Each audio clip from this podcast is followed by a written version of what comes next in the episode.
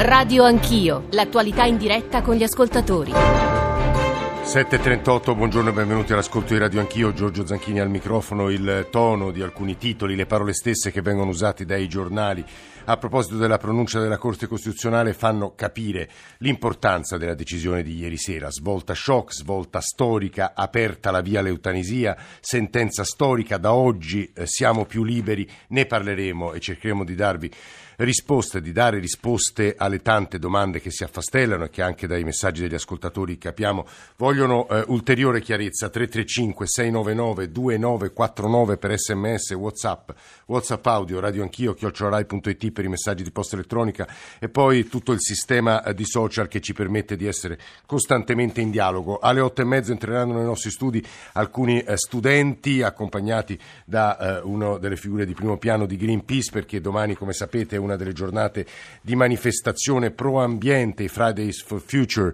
eh, più probabilmente partecipata di tutte quelle che sono state organizzate sinora, giorni eh, molto importanti anche all'Assemblea, eh, anche all'ONU. il ministro Costa, ministro per l'ambiente, sarà anch'egli ai nostri microfoni. Ovviamente parliamo di ambiente, cambiamento climatico, cosa si può fare, seconda e terza parte di Radio Anch'io. Ma adesso eh, ascolteremo eh, le riflessioni che ci consegnerà Giovanni Maria Flick. Prima però ricordiamo e, facciamo, e riascoltiamo assieme le parole di colui che ha attivato tutto eh, il, il, processo che poi ha portato alla sentenza, alla pronuncia di ieri sera, e cioè Marco Cappato. Ecco le sue Ho parole. aiutato Fabiano Antoniani perché lo consideravo un mio dovere dal punto di vista morale. Adesso la Corte Costituzionale spiega perché non solo era un suo diritto, ma è un diritto e sarà un diritto per tutte le persone che si troveranno in quella condizione di sofferenza insopportabile di malattie irreversibili e quindi la decisione della Corte Costituzionale offre più libertà, un po' più di libertà per tutti, anche per coloro che non sono d'accordo, che non farebbero quelle scelte.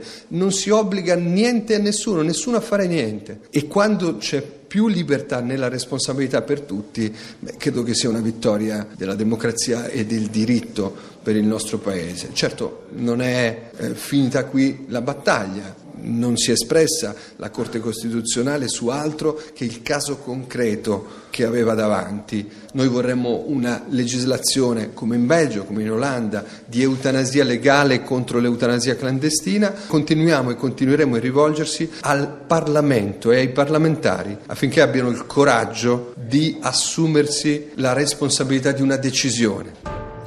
Giovanni Maria Flick, giurista, ex presidente della Corte Costituzionale, ex ministro della Giustizia, buongiorno. Buongiorno. Allora, professore, ci aiuti anzitutto perché gli ascoltatori chiedono, eh, moltiss- fanno moltissime domande. Proviamo a delineare almeno gli elementi più importanti della pronuncia di ieri sera e poi anche a capire quali interrogativi lascia aperte. Ovviamente noi non abbiamo ancora le motivazioni, quindi bisogna essere prudenti, ma so, da quello che possiamo capire, eh, stanti così le cose.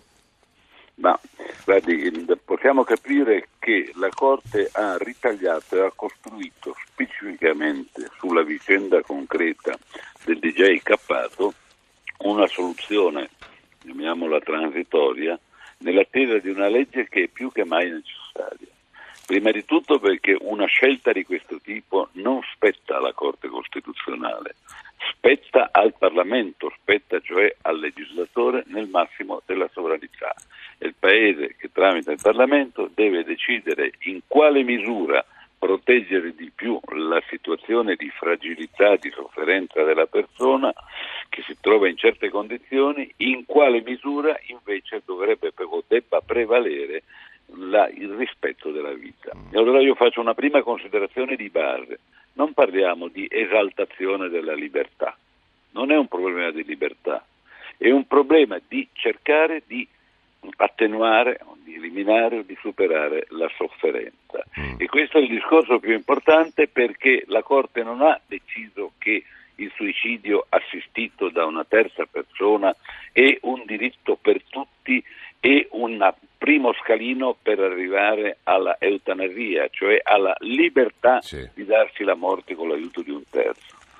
La Corte, direi in modo sofferto, ha affermato che in certe condizioni, che sono le stesse condizioni che una legge già in vigore da due anni prevede, eh, cioè l'ipotesi della sedazione profonda con cure palliative, alla quale segue la morte anche se non è direttamente e immediatamente Professore, voluta. mi permetta soltanto di ricordare Sì. le condizioni. Si deve trattare di persone con una malattia irreversibile che sono tenute, Irreversibile, tenute sì. in vita da trattamenti medici di sostegno che patiscono intollerabili sofferenze Sì. fisiche e psicologiche, ma che siano del tutto capaci di decidere liberamente e consapevolmente. Ecco, proprio questo voglio sottolineare. L'esaltazione, l'enfasi sulla libertà di decidere è un modo che finisce per comprimere la solidarietà che deve accompagnare il momento della morte. Non si tratta di dire rendiamo la persona libera di fare ciò che crede, si tratta di accompagnarlo con la solidarietà in casi del tutto eccezionali che la Corte ha disegnato Sì. su un caso specifico e questo è un primo problema che mi pare si porrà quando la legge dovrà intervenire in termini più generali. È comprensibile, personalmente io ho qualche perplessità, può essere comprensibile, può essere giustificato la scelta che ha fatto la Corte di dire eh, pri- non privilegiamo, eh, aiutiamo la persona ad andarsene in condizioni di tranquillità e quindi non puniamo l'aiuto dato in via eccezionale in questi casi. Ma credo che ci si debba fermare assolutamente a questo, anche se è difficile, eh, perché non c'è dubbio che un discorso di questo genere può creare un clima, e già lo cogliamo in alcuni commenti o in alcune strumentalizzazioni dell'una e dell'altra parte. Questa è una battaglia in cui purtroppo l'ideologia e la politica finiscono per rischiare di inquinare i problemi di fondo che vi sono. Qualcuno ritiene che questa sia una battaglia a favore dell'eutanasia. Io non sono d'accordo, credo che si possa arrivare a quello. Giovanni Maria Flick che sta parlando, giurista, ex presidente della Corte Costituzionale, stamane a venire ha scelto un titolo che eh, insomma in sé contiene, credo, un giudizio di valore, ma ovviamente il direttore di Avvenire Marco Tarquino mi correggerà se sbaglio nella lettura di quel titolo, Condizioni di morte. Buongiorno Marco, benvenuto. Buongiorno Zanchini, buongiorno a tutti. Perché quel titolo Marco? Perché questo ha deciso eh, la Corte con una sentenza che innova, ehm, sono perfettamente d'accordo con quello che ho appena sentito dal professor Flick, ehm, però sono, cioè, c'è una porta aperta sulla possibilità di, eh, legiferare in maniera definitiva su questi punti ponendo una serie di condizioni, ma la porta è stata aperta e per me questa è comunque una ferita che dovremmo saper curare con molto amore e molta delicatezza. E temo un dibattito e uno, uno scontro che ci porti in una direzione diversa perché andiamo a toccare, abbiamo ripetuto molte volte in queste settimane, il principio della eh, fondamentalmente il principio della inviolabilità della vita altrui, anche in condizioni particolarissime, ed è un principio grandioso sul quale abbiamo costruito tutta la nostra civiltà, con un lavoro faticoso di secoli, eh, che ci ha portato fino a esecrare la morte in tutte le forme in cui viene erogata dalla forza degli stati, attraverso le guerre, attraverso le pene capitali, eh, la, fatica del dibattito sull'aborto, c'è dentro tutto, tutto dentro questo principio. E metterlo in discussione è comunque qualcosa che va a intaccare uno dei capisaldi di un modo di pensare il mondo, di un umanesimo concreto. E, Marco, e, quali sono le vostre preoccupazioni pratiche, concrete, sulle situazioni reali poi? Come mi è accaduto per altre leggi, io temo molto uh, il dibattito, le parole della politica e dei, dei, propagandisti che intorno a ogni vicenda si affollano e che portano le, le, le possibilità estreme che gli uomini di legge eh, dovranno, essere, dovranno essere legislatori poi a mettere i punti sì. chiari eh, o le sentenze della consulta come in questo caso spingendole nella direzione che ancora non disegnano. Io ieri ho sentito quelli che nel mio editoriale stamattina definisco i corretti entusiasti, di quelli che già sciorinavano liste di aspiranti suicidi ed altro. Ecco, stiamo molto attenti a quello che facciamo, perché io sono, sto guardando quello che accade in altri paesi europei da tempo.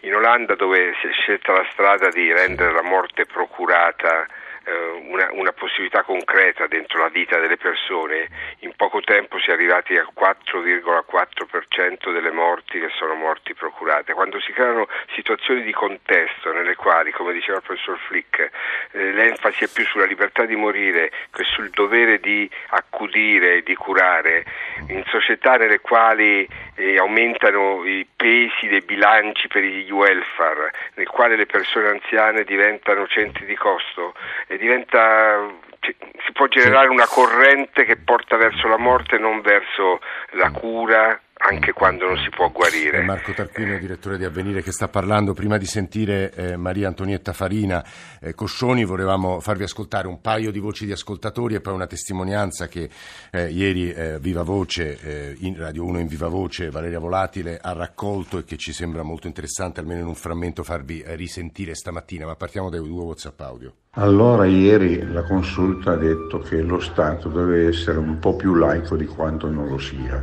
smetterla di fare il semi-confessionale, ovvero io per esempio sono un cattolico osservante, però perché devo impedire un altro che non è cattolico magari di fare una scelta diversa da quella che la mia religione mi proibisce? Chi l'ha detto che io sono e devo impormi su di lui?